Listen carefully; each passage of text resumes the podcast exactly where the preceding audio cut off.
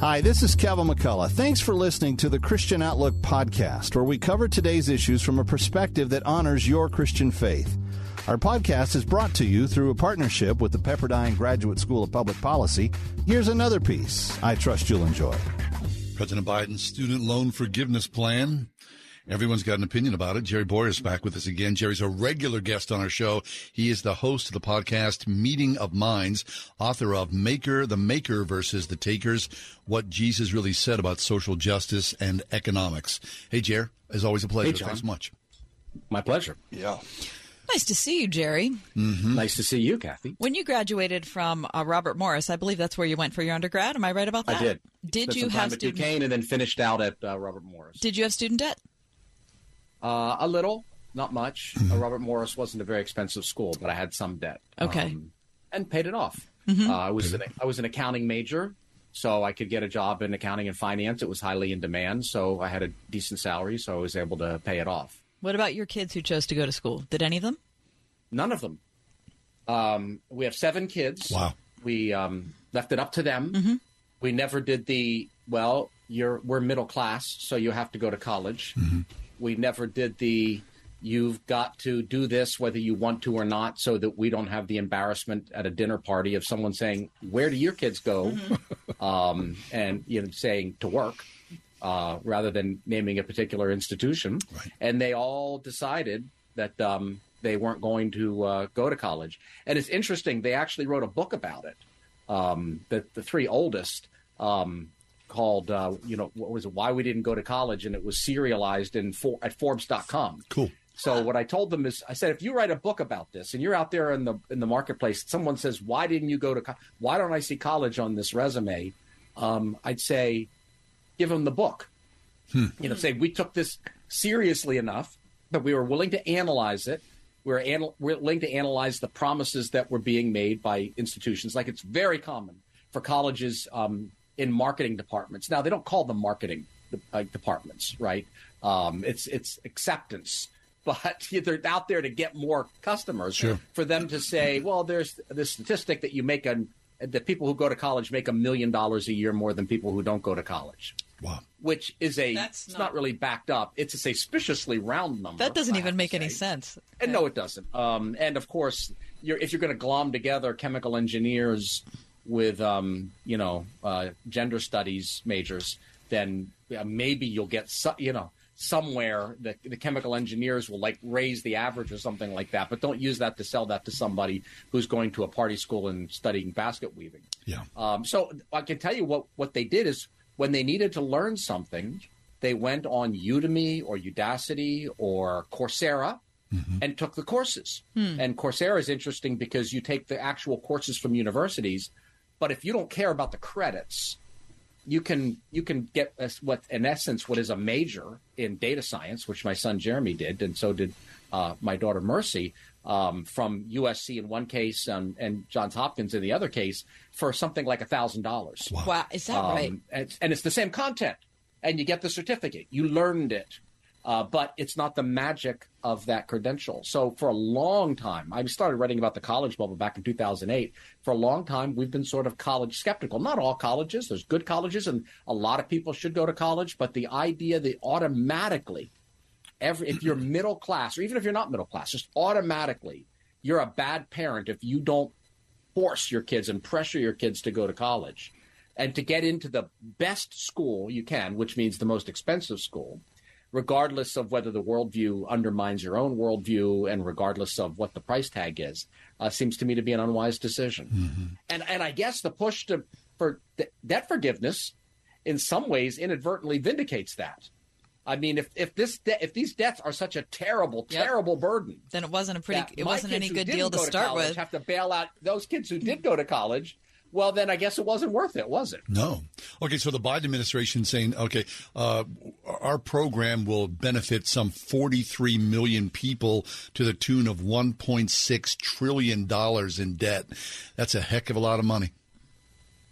Yes, it is. It's added debt. Um, to me, the thing that I'm most worried about is what it does in terms of our political culture, because this is not going to be a one and done. Susan just handed me a note. Did I say $1 million per year? Um, added added income. It's one million dollars over year. Over right, the aggregate. All right, all right. All right. Um, so I'm sorry. What was the what was the question again? Yeah, we, we were just talking about you know one point uh, uh, one point six Oh, trillion how big- dollars how in big debt. This is. Yeah, how big this debt? I, I three hundred billion dollars over ten years is about one percent um, GDP, about one percent like money supply growth. So the idea that this is going to be, I'm seeing conservatives out there saying this is going to be hyperinflationary. No, it's not. The, the, that number's not that big. Yeah. That that number over 10 years is not that big. And the student loan debt number is not that big. At 1.4 trillion, yeah, it's got a trillion in front of it, but with a 30 trillion dollar economy, really bigger if you count, you know, the production cycle, um, that it's not that that number is macroeconomically significant. It's more that there's a cultural problem. And one of one of part of that problem is we tell kids you've got to go to school. So a lot of them go in, they go, they study something that they're not going to work in, and that means they spend their twenties as baristas, you know, searching, you know, for them their true selves. Yeah. And we tend to not send kids into apprenticeship programs and things working with your hands. So we have an undersupply of certain occupations uh, uh, and an oversupply of certain majors, and that really messes these kids up. It's really not fair to them. And the debt forgiveness is a problem, I think, because this isn't going to be a one and done. This is a new precedent for the Democrats. And since the Republicans are just the Democrats, you know, with a 10 year lag, there's going to be a bidding war about, you know, having like another. Well, we, we wrote off those previous debts. Uh, well, these uh, these new debts are just as, as burdensome. So let's have another write off and let's have a bigger write off. So we've now created a precedent in our rule of law and our, in our economics that college debts are not really debts. They're negotiations that you have with the debt service agencies, and you never know when a politician's going to buy votes by just simply simply writing those off. interesting. So then, this is not necessarily an economic issue. It's um, it's more of a political issue. Yes, it's a political issue and it's a cultural issue, um, and it also isn't getting at the root of the problem. Because again, I I agree that student debt is a huge problem. I've been writing about this again since 2008. When I was doing speeches in 2008, people said we had a housing bubble that crashed. What's the next bubble? And I said college, and they said you're crazy. You know, you, everyone has to go to college, and it's always worth it. It's like okay, you know, wait and see. Um, so th- th- that problem still exists. The issue isn't the debt. The issue is the system that ensnared these kids in debt Right. by pressuring them to go, by subsidizing it in uh, in ways that are misleading, um, and by selling in a misleading way an asset that's not worth generally what what it's portrayed as. That creates a huge misallocation. They call it a jobs mismatch. No welders, too many art history majors, um, and that that is bad for the economy. But it's much worse for the kids who early on get told, if you're a welder, you're a nobody. Right. But if you're a college grad who's driving an Uber or blogging for free, you're still a somebody. Um, and that really that, that that gets them off to a bad start. Right. Also, when you look at the universities, I mean, look here in the city of Pittsburgh, Jerry. I mean, Oakland has been overrun by the behemoths of the University of Pittsburgh and Carnegie Mellon University. I mean, every square inch of Oakland, which used to be, you know, sort of a blue collar working class town, uh, is now owned by the universities. And uh, it's surprising to drive into the university towns and just see growth after growth. I mean, new building after new building. It c- continues on unabated. Uh, does the bubble ever burst on Well, universities? well, and yeah, when I it when- does. and by the way, doesn't that look like a bubble? I'm sorry, Kathy. Go ahead. Oh, I was just going to say, when I drive into Oakland, all I see at the top of all those buildings to me is tuition, tuition, tuition. I mean, if tuition keeps going up at the rate it is for the University of Pittsburgh, I mean, what the conclusion I'm going to draw is that it's going into all the buildings I see going up all around. I'm sorry, Jerry, go ahead. No, no, it's fine. And University of Pittsburgh is not a very expensive school. Right. Right. Compare, you know, it's probably, you know, behind the pack in terms of being, you know, a high expense school. But yeah, that's tuition and it's federal grants um, and it's federal loans. And now it's taxpayers directly because the kids borrowed and paid and now the taxpayers are essentially writing that off. So so the taxpayers paid for all that construction. I don't mind if colleges are so great that they attract so many students, you know, at that price tag. But Sure. if we've got a situation where they're going in there with hev- heavy federal subsidies, it's already heavily federally subsidized. And now on top of that, not only we subsidized, but the feds basically we're going to pay the bill now. Um, you know, th- that's uh, or at least a big part of the bill. Then what we're doing is taxpayers in general are subsidizing one particular in, one particular institution and industry. An industry, by the way, which doesn't pay taxes. Mm-hmm. So profit making businesses that pay taxes are essentially being forced to subsidize a non tax paying business which has gotten which has built infrastructure way beyond economic rationality just like we did with housing mm-hmm. in you know 2007 2008 um, and then the reckoning comes reckoning came first in the form of covid you know people said well i'll do i'll do distance education right right and the other reckoning comes in the labor market where the labor market is saying we don't need more liberal arts majors uh, from second tier colleges. Um, we need more people who can do something useful with their hands. Right. But here's here's the question for you, Jerry. And I'm sorry I interrupted you, John. I, we've um, and I'm not sure what the answer to this is, which is why I'm asking it as a question.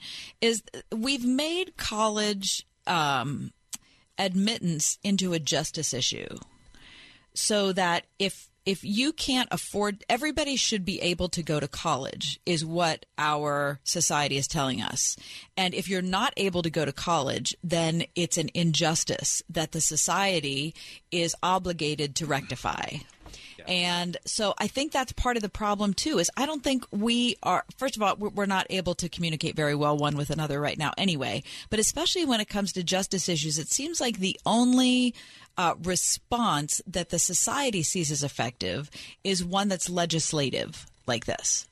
Right. And the reason that we made it a matter of justice um, is because we treated it as an essential. Mm-hmm. Um, so I would say the reason that when people ask me about the housing bubble and what's next, college bubble, is because after World War II, there were two things that defined you as middle class. You owned a home and your kids went to college. And if you, if you didn't own a home, you were nobody. Mm-hmm. And if your kids didn't go to college, you were nobody. You you you know you didn't count. What's the matter with you? I guess they're not mm-hmm. smart right, enough. Right, right. You know, or I guess you didn't save enough. So that generation was told that they had to do these things, and they became, uh, you know, basically got classified as essentials. Well, if it's an essential, then it kind of is justice that everyone have access to it. Sure. Um, but of course, it isn't an essential. There's a lot, lots of ways to make a living in the world, and many of them do involve college, and that's great. I'm very much in favor of college. College universities are a Christian institution. They were, at least. They are created by Christians. Paganism didn't have a university system. Um, it had maybe specialty schools, but you had to have a universe to have a university. Mm-hmm. And in order to have a, have a universe, you had to have one God. In paganism, it's like, well, you've got Poseidon, he's the lord of the sea, and you've got, you know, uh, Apollo, he's the lord of the sun. Uh, there, you couldn't have, you didn't have one God, so you didn't have one universe, and you didn't have one universe. You couldn't have one place where you could study everything because there wasn't an integrated worldview. So in the Middle Ages was one God, so it all fits together and they create the university. I don't want to get rid of that. I just want to stop treating it as a necessity for everybody and casting shade, even if it's subtle, on people who don't choose to take that route. right. um, and the fact that it's required so much subsidy, and now the subsidy of debt forgiveness tells us that it got it had gotten oversold. Right. So then I, I, guess my question, Jerry, is is it sustainable? I mean, uh, shrinking population, uh, burgeoning growth on the universities, uh, workforces saying we don't necessarily need college graduates, a shifting to a trade outlook, all those different things in play. But the universities, it's a gigantic business does where does it end? I mean, is there a fracturing, a splintering, and things you know are going to go in a different direction here based upon social and, and economic trends? Yeah, I think it is splintering already, and you know, I think there there has. I think COVID subsidized it to some degree in the sense that well, you can't work, you can't shop, you might as well stay home and do it, get an online degree. So I saw a lot of people just saying, "Nah, might as well get an online degree." Mm-hmm. All right, well, but they're racking up debt, and that was lost work time you know, I mean, working is education. You come out of high school and you work. Um, and I remember when our oldest son, Chris, was asking us about this, I said, why don't you talk to my buddy Ron Morris, the late Ron Morris, the American entrepreneur, very successful guy. Uh, he had been involved with CMU's Entrepreneurial Center. And Chris said, uh, I want to run a scenario. It's four years from now, and I've been working for a small business and I applied for a job with you. Or it's four years from now and I went to a good college and I got a degree and I apply for a job with you. Which one of me do you like? Hmm. And Ron said, Oh, the one with four years experience working for a small business with good references. Absolutely. That working is education. Um, so, you know, entrepreneurship is education. And yes, of course, for a number of professions, uh, has to be formal education as well. Um, but again, if it's that great, then it doesn't need all these subsidies mm-hmm. and it doesn't need all this social pressure and it doesn't need, I don't get the, we don't get to cancel mortgages. House, I think it's worth buying a house for most people. I think yeah. house tends to be an ascending asset. We're not canceling mortgages. We're not canceling all other forms of debt. I don't know why this form of debt. And I, I know we have to go to a break. But I just want to put, put this marker here. I'm seeing a lot of stuff in social media saying this is the biblical point of view and this is the Christian point right, of view because right. Christians are for debt forgiveness. Jubilee. Christianity is based on debt forgiveness and the Shemitah law and the Jubilee law. And I'm sorry, they, those people don't know what they're talking about. Uh, Jerry, for um, those of us who read the Old Testament, uh, there is a uh, rich tradition. It's not. It's not a rich tradition at all. It's a terrible way to put it. Actually, um, it was an idea of God's. Uh, that which is a much more accurate way of Thank saying you. that there would be um, a year of jubilee. There would be a year of forgiveness, um, forgiveness of debts, and um, seeing many people online talking about how all Christians should be rejoicing yeah, in, in this economic policy of President Biden's because this is forgiveness of debt. Same thing. Anyone who's against this would not be understanding the full um, mercy of God and what He wants for the justice of society. Uh, your thoughts on that, Jer? Well, my thoughts are that the um, the, the Shemitah law um, is wise law. There's a question about whether it applies to us or not, or you know how much these things apply. The church has debated that, and I'm not going to I'm not going to solve that one today. Um, I, I, guess the general consensus is that there are principles.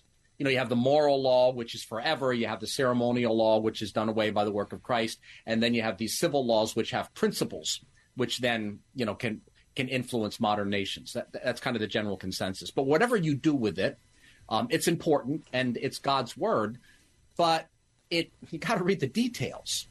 So all of the nations around Israel had some kind of debt forgiveness thing. The thing that was weird about Israel, about the Torah, not to say it's weird, but different about the Torah, wasn't that it had a debt forgiveness provision. It's that its debt provi- uh, forgiveness provision was number one, predictable. At, you know, seven years. So when you loan somebody and you're three ways, three years away from a Shemitah year, you know what's going to happen. You know that that debt's not going to go to go on forever. Okay, so it's predictable. It's according to the rule of law. In other words, you know the rules in advance, and it doesn't have anything to do with the whim of the king. The king or the judge or whoever is the civil official or the assembly, they have nothing to do with this. Now, see, the other nations around Israel what what would happen is a king would say, "Well, yeah, you know, I did a lot of stupid things. People are mad at me. I lost a war or whatever. I, I need some popularity," and they would issue an imperial decree canceling debt. You know, that was one of the ways it happened. Another way it happened is when you get a new emperor, automatically all debts are forgiven because here's the blessing of a new emperor. Here's the gospel. Actually, the word was gospel. The announcement of a new emperor. We have a new emperor. All debts are forgiven. So it was tied to emperors and kings and wasn't part of a rule of law. Um, and and the other thing you would happen is sometimes debts would accumulate for a long period of time. There would be something like you'd get near a revolution, and then you have these ancient lawgivers like Solon and, and Draco, Lycurgus, who would come along and say, well, people are really upset, so we need to have a debt forgiveness. Hmm. That's the pagan way. So you know, Biden is not doing this is not being if we had a law in America that said debts couldn't go past seven years, I wouldn't be arguing. Maybe it's a good idea, maybe it's not, but that would have biblical precedent. Um, and that uh, you, you, that you can't sell property for more than 49 years. You know, that would have some biblical precedent, whether it applies to a modern country or not. But they're imitating the Babylonian system and calling it the biblical system.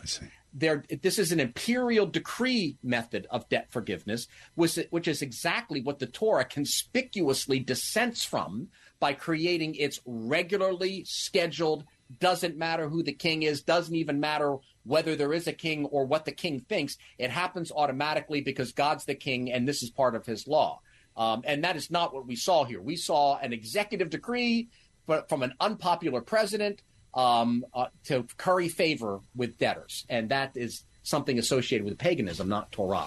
Okay, but what about the the perspective, which is okay? So you're you know you're making a good point here. This isn't the same situation as that is, but debt forgiveness is still something that is clearly close to the heart of God because we recognize that our debts have been paid in a spiritual sense, um, and so this is just a way that we are kind of reflecting our heavenly Father, no matter how it's done. Well, yes, but the debts were paid. They weren't forgiven. Mm-hmm. They weren't. They weren't eliminated. Yeah. Jesus paid the debt. He did. That's why we have the biblical idea of redemption. We don't.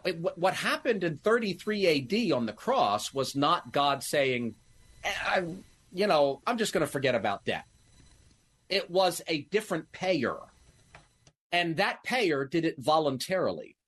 We had a debt that we couldn't possibly pay. Why couldn't we pay it? We owe God every moment of our lives. So the so if we're if if I sin in one minute and then for the next 80 years I'm righteous, I still am not even. Right? I can't possibly pay the debt for sin. So it's an unpayable debt.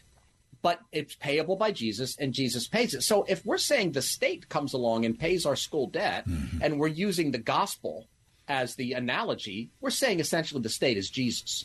We're putting the state in the role of Jesus. The, you know, the state loves you and has a wonderful plan for your life, and the state is going to redeem you from student debt.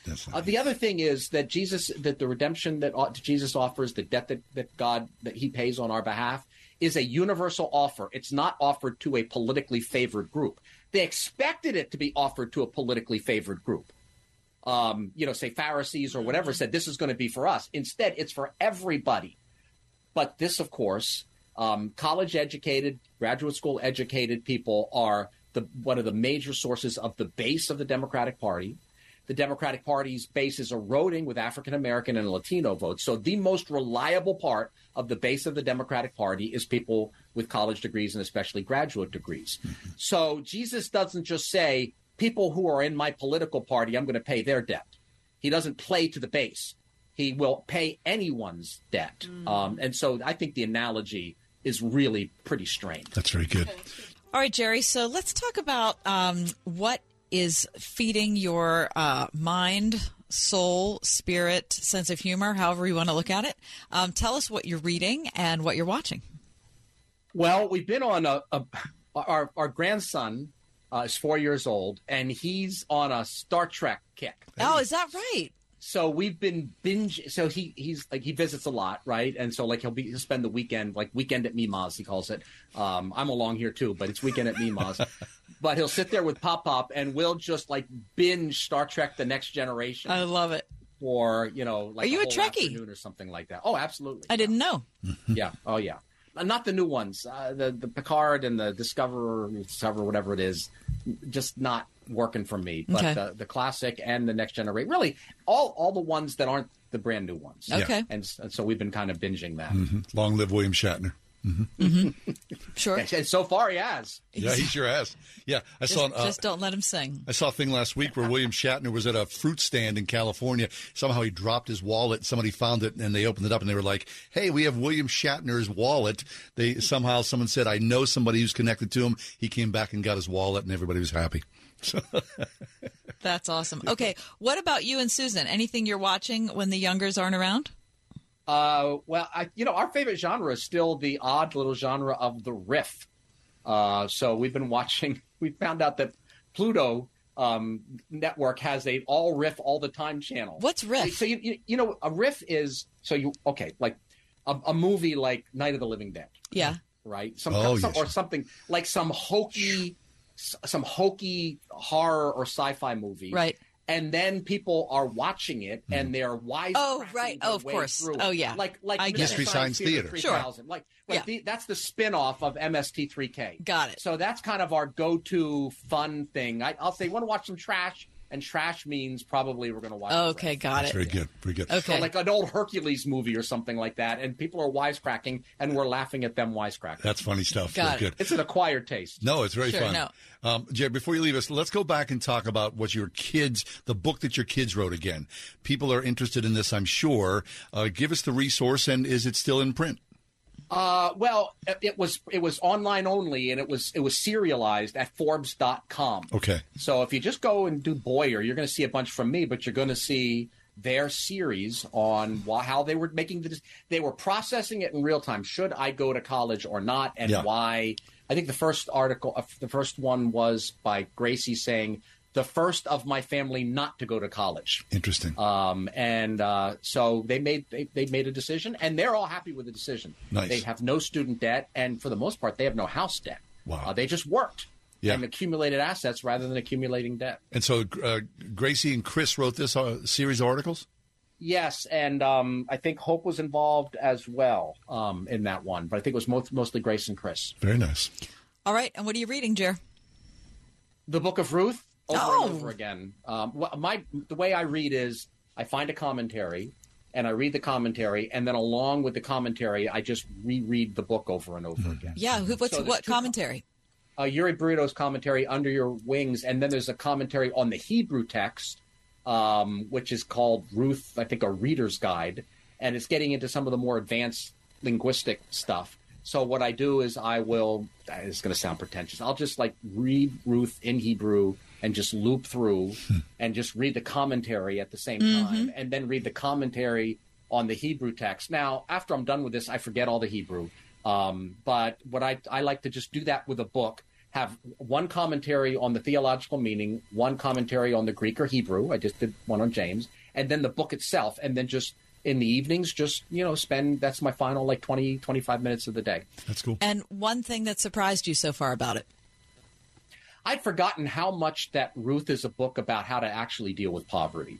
It's an anti-poverty Yeah. book, um, and I, we kind of forget that we theologize it. Um, and it's also a book about paying debts and redemption, right? So Ruth is redeemed, right, by Boaz. So there is somebody has to pay, right? But the paying is done in the context of extended family and covenant relationship, not imperial decree from Babylon or something like that. And it sounds like I'm trying to tie it to the news of the day, Right. but it really is the model for you know, almsgiving and poor relief, extended family redemption, and includes work. Remember, the book starts well, it starts with the death, uh, you know, of the of the sons of the of the husband and the son, but they come back to Israel and they glean, so it's working. But there's but it's not just work. There is grace but the grace is given to somebody who's doing their best, not to somebody who has a sense of, for, for instance, entitlement. Yeah, hanging out. Ruth's mother-in-law. That that's Orpah. Am I correct about that? Uh, Orpah is uh, the mother-in-law is Naomi, and then Naomi. Orpah. So there's two. The, the sons. Who's Orpah? The sons marry two Moabite women, and one of them is Orpah. Got it. and that's where Oprah's name came from. Mm-hmm. Her mom knew it was a name from the Bible, but she couldn't remember how to spell it. Right. And Orpah is the one who goes back to the Moabites. So not really a good choice. Don't choose Oprah or Orpah as a name for your kid.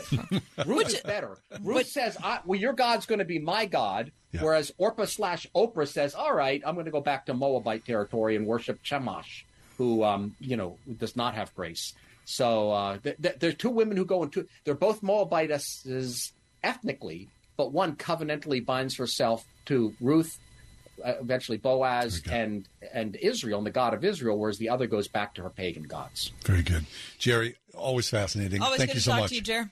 Always a pleasure. Our God pleasure. bless. Susan and Jerry Bowyer, we are fortunate to have them here in Western Pennsylvania, otherwise known as Mima and Pop Pop. Thank you so much, you guys. Thanks for listening to Christian Outlook. Our program is coming to you today in partnership with the Pepperdine Graduate School of Public Policy. It's America's most unique graduate leadership programs offered on Pepperdine's breathtaking campus in Malibu, California. Learn more at publicpolicy.pepperdine.edu.